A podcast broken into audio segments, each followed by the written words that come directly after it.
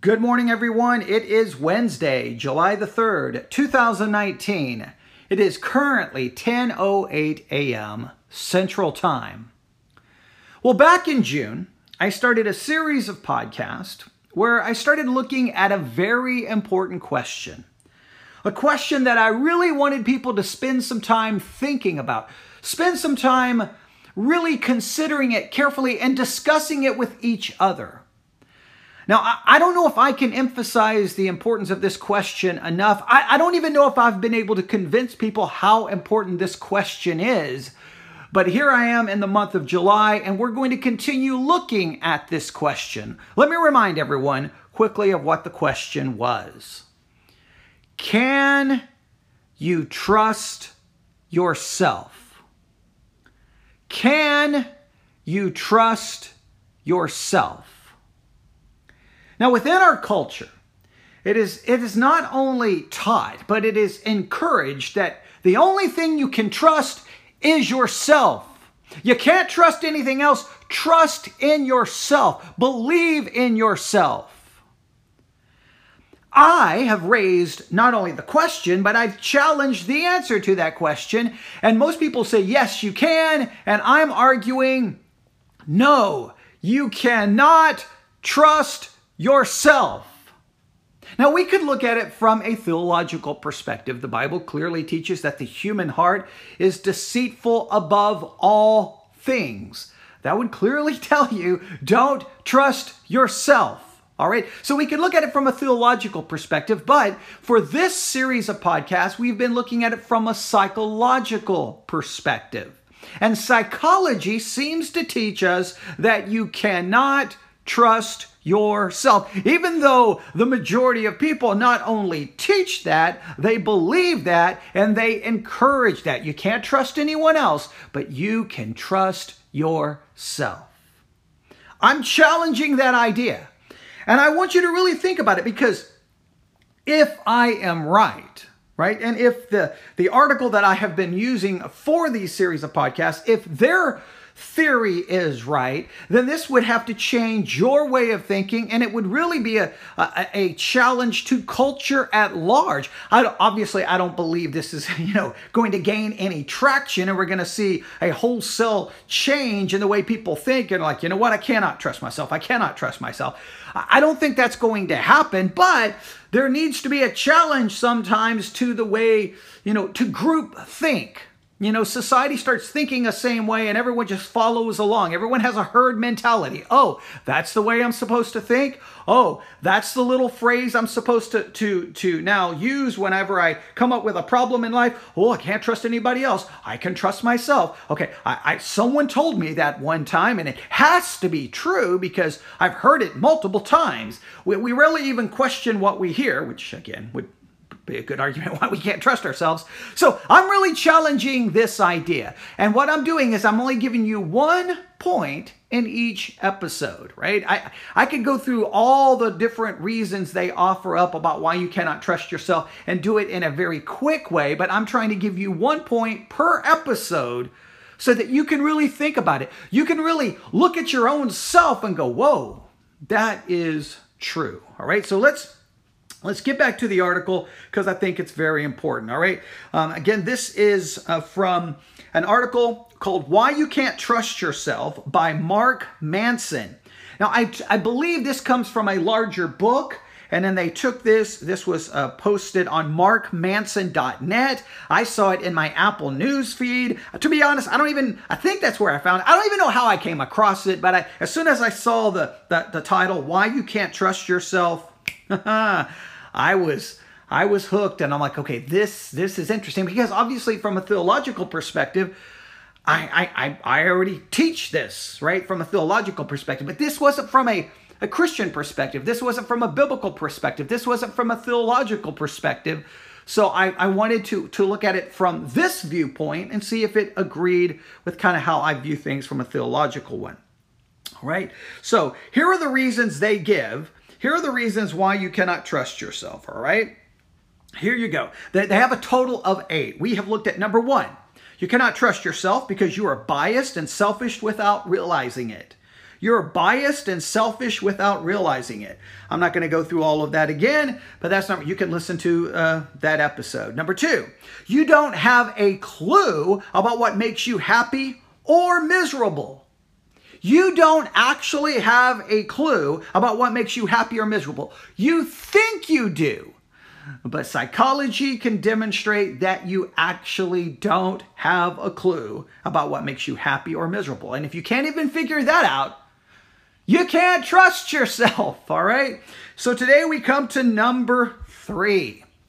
The third reason you cannot trust yourself is because you are easily manipulated into making bad decisions. You are easily manipulated into making bad decisions. Now, do you believe that?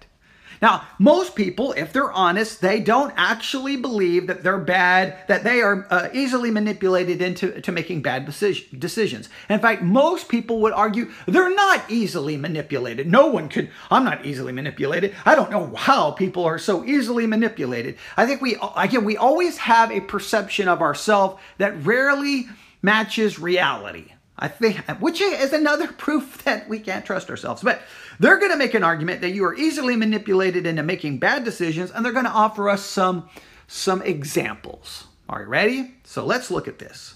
We'll try to make this quick because I know you're busy and I know you've got a lot of other things to do, so I don't want to waste too much of your time. Here we go. You're easily manipulated into making bad decisions. You ever run into those people on the street downtown handing out free pamphlets or books and then as soon as you take one, they stop and start asking you to join this thing or that thing or to give them money for their cause. You know how it makes you feel all awkward and uncomfortable because you want to say no, but they just gave you this thing for free. And you don't want to be a jerk. Now, they use a much stronger word than jerk, but I won't do that for this episode.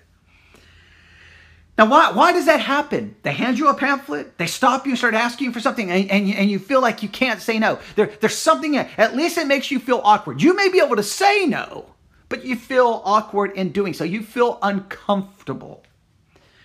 Well, they argue the reason that happens is because, well, it's on purpose.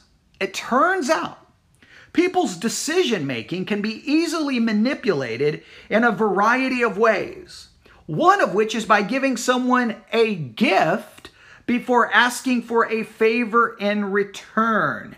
It makes receiving that favor far more likely.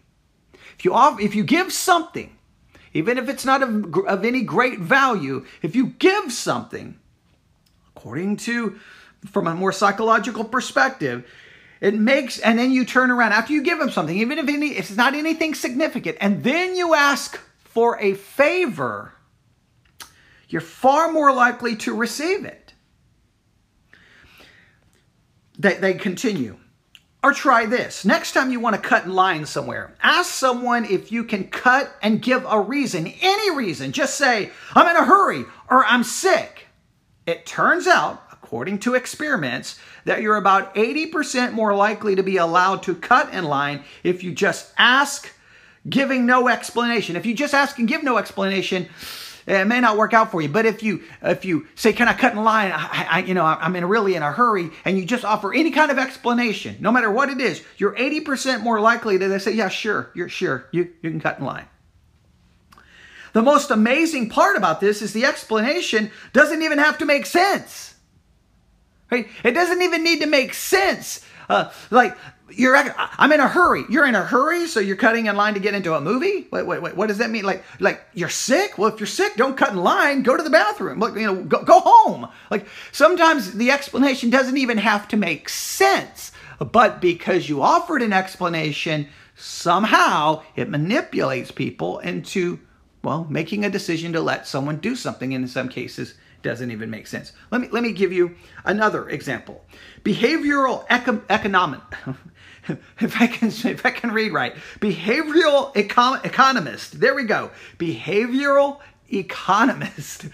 That's a that's a, that that looks on paper easy to say, but it, it's not. Behavioral eco- economist. All right. So people who look at the economy, but from a behavioral standpoint. All right. There, there we go. Maybe if I say it that way, they have shown, they have studied that you can easily be primed into favoring one price over another for no rational reason.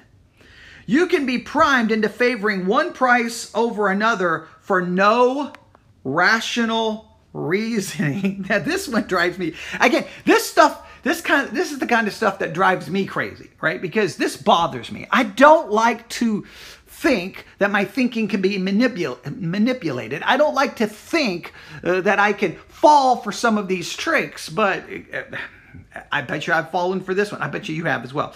They've got a, they've got a little chart here right? And I'll try to explain it. It's called the decoy price. The decoy price. Um, and this is what they do. On one, they they've got a little, uh, they've got uh, they've got a picture here, and I, I'm I'm looking at the picture. So as I'm looking at it, on the left hand side there are two bottles. One is priced ten dollars. The other one is priced thirty dollars. All right, so you walk up and you see two bottles sitting there. One is priced 10, one is priced 30. Your reaction will be, hmm, that $30 one looks expensive. I think I'll go with the $10 one. Now, on the other side of this chart, on the, the right hand side, as I'm looking at it, they have three bottles.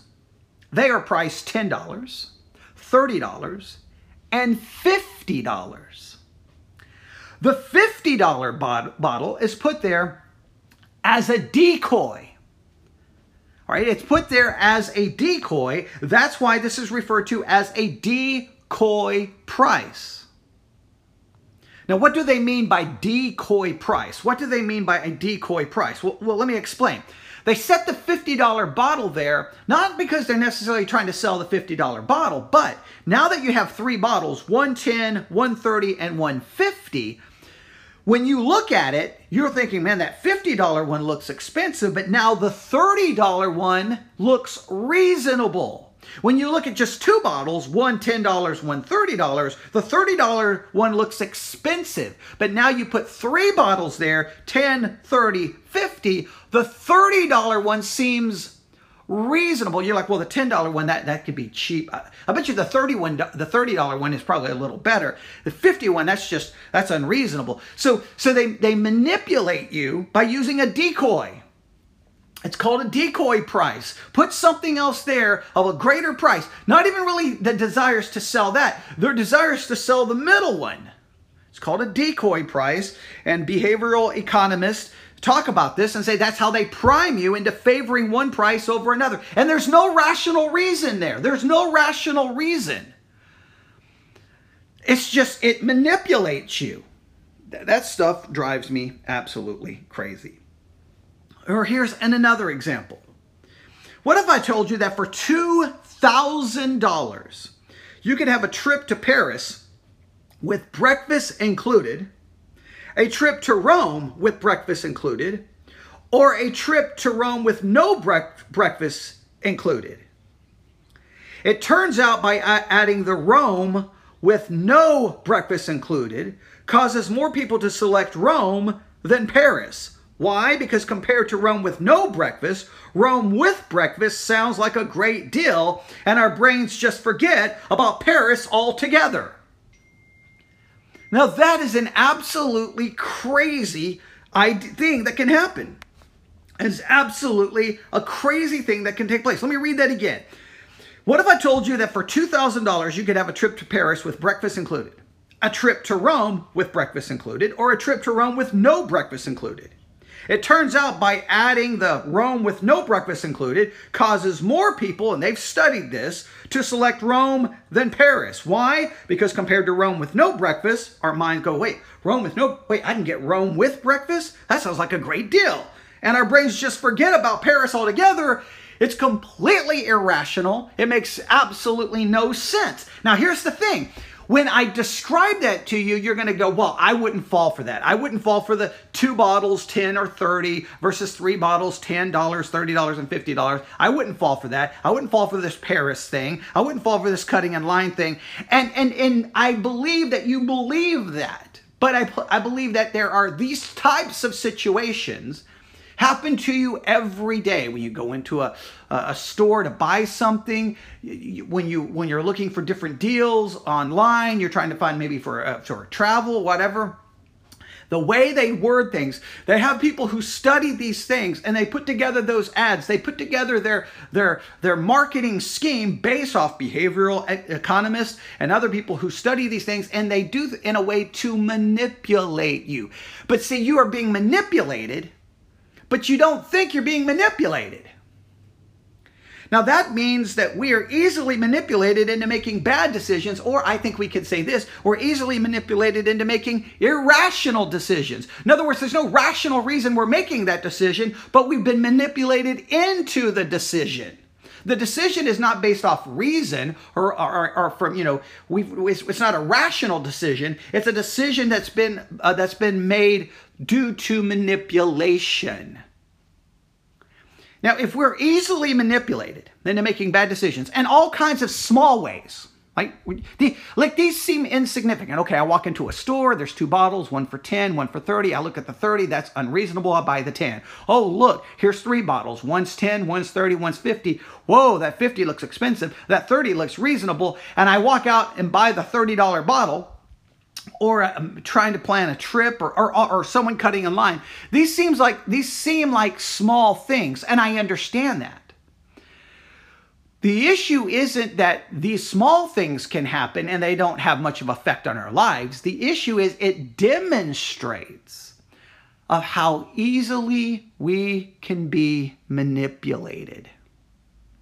So how many decisions have you made over the last 30 days that were made not due to reason, not, uh, not due to careful analysis, but they occurred simply through manipulation, whether that manipulation was intended or, or not intended, all right? Unintended or intended. And what I mean by that is, is someone could say something to you this way or that way, and just because of the way it's said, it manipulates you into reacting or, or making a decision. And they weren't even necessarily trying to manipulate you, but you just make an irrational decision because you're easily manipulated. Rational or irrational? I, I think this is something to consider. And I know it's hard to do because we because we we again we're, we our perception is I'm not easily manipulated. Now if we see someone else who is easily manipulated, we look at them almost with scorn, with disbelief. I cannot believe they fell for that. I cannot believe that she bought that we have to be careful about sometimes pointing the finger at how others are so easily manipulated. We have to look to, to in what ways are we manipulated? All right? I'll stop right there. I'll stop right there. I know I could go I could go right on to number 4, but that was not the goal here. The goal here was to was to look at these Are to look at these um, this article one point at a time so that people could really think about it. So, the ones we've looked at so far, let me re just review. You are biased and selfish without realizing it. You don't have a clue about what makes you happy or miserable. And number three, you're easily manipulated into making bad decisions. All right, we've got we've got a few more to go, what five more to go. And um, you know, I hope that you will just give this some thought. Even, if you don't completely agree with some of these points, at least consider them as that, that some of these points are at least expressing a possible reality, a possible truth. And, and if you begin to gra- if you begin to agree that you cannot trust yourself, then, then what's your options? What's your options? Like, how do you live if you cannot trust yourself? Now, this article is not going, to, I don't think this article is going to answer what, okay, I agree with you, I cannot trust myself, because the obvious question after that should be, well, what's next? I find that fascinating. I find that fascinating from a philosophical standpoint, because if you make, if you convince everyone they can't trust themselves, then what's the answer? Or is the answer or is the answer more along these lines? You need to realize that you need to question even yourself. And then that would have to build an entire new structure in how to think and how to live. So it's a pretty fascinating concept. All right, I'll stop right there. Everyone have a great Wednesday. Tomorrow is July the 4th. Many people will get a 4-day holiday. Some may just get July 4th off. Whatever whatever plans you have, if you get some time off or if it's just a normal work day, whatever it is, I hope you have a great 4th of July, Independence Day. Um, I know it's it's supposed to be celebrating the independence of America. Most people just uh, look at it as a day off from work or a time for, I don't know, you know, firing up the grill and cooking outside and hanging out with friends or watching fireworks or whatever, you know, whatever people do on 4th of July. It's usually more that, but whatever it is, just have fun, safe celebration, enjoy uh, your yourself, and just remember that one of the. I mean, I think it is fair to say this: that whatever you do on Fourth of July, the freedom that you have to do what that you get to choose whatever you want to do on the 4th of July and you can celebrate it any way you want at least take a second to remember the reason you get to do the things you get to do and you have the freedom to do the things you do is because we do live in the United States of America. All right you don't have to be all crazy patriotic, but you can at least be, you know, conscious of the fact that whatever you get to do on 4th of July, whatever freedom you have, it is because we live here in the United States of America. And there are many people in the world who do not have those freedoms. There's many people in the world who don't have the opportunities that are afforded to us by living in the United States of America. And that's why millions of people are constantly trying to come to America for the opportunities and for the freedoms. All right? And that's something we should not take for granted. All right. Have a great have a great one. Thank you for listening and just think about tomorrow if you're hanging out with friends.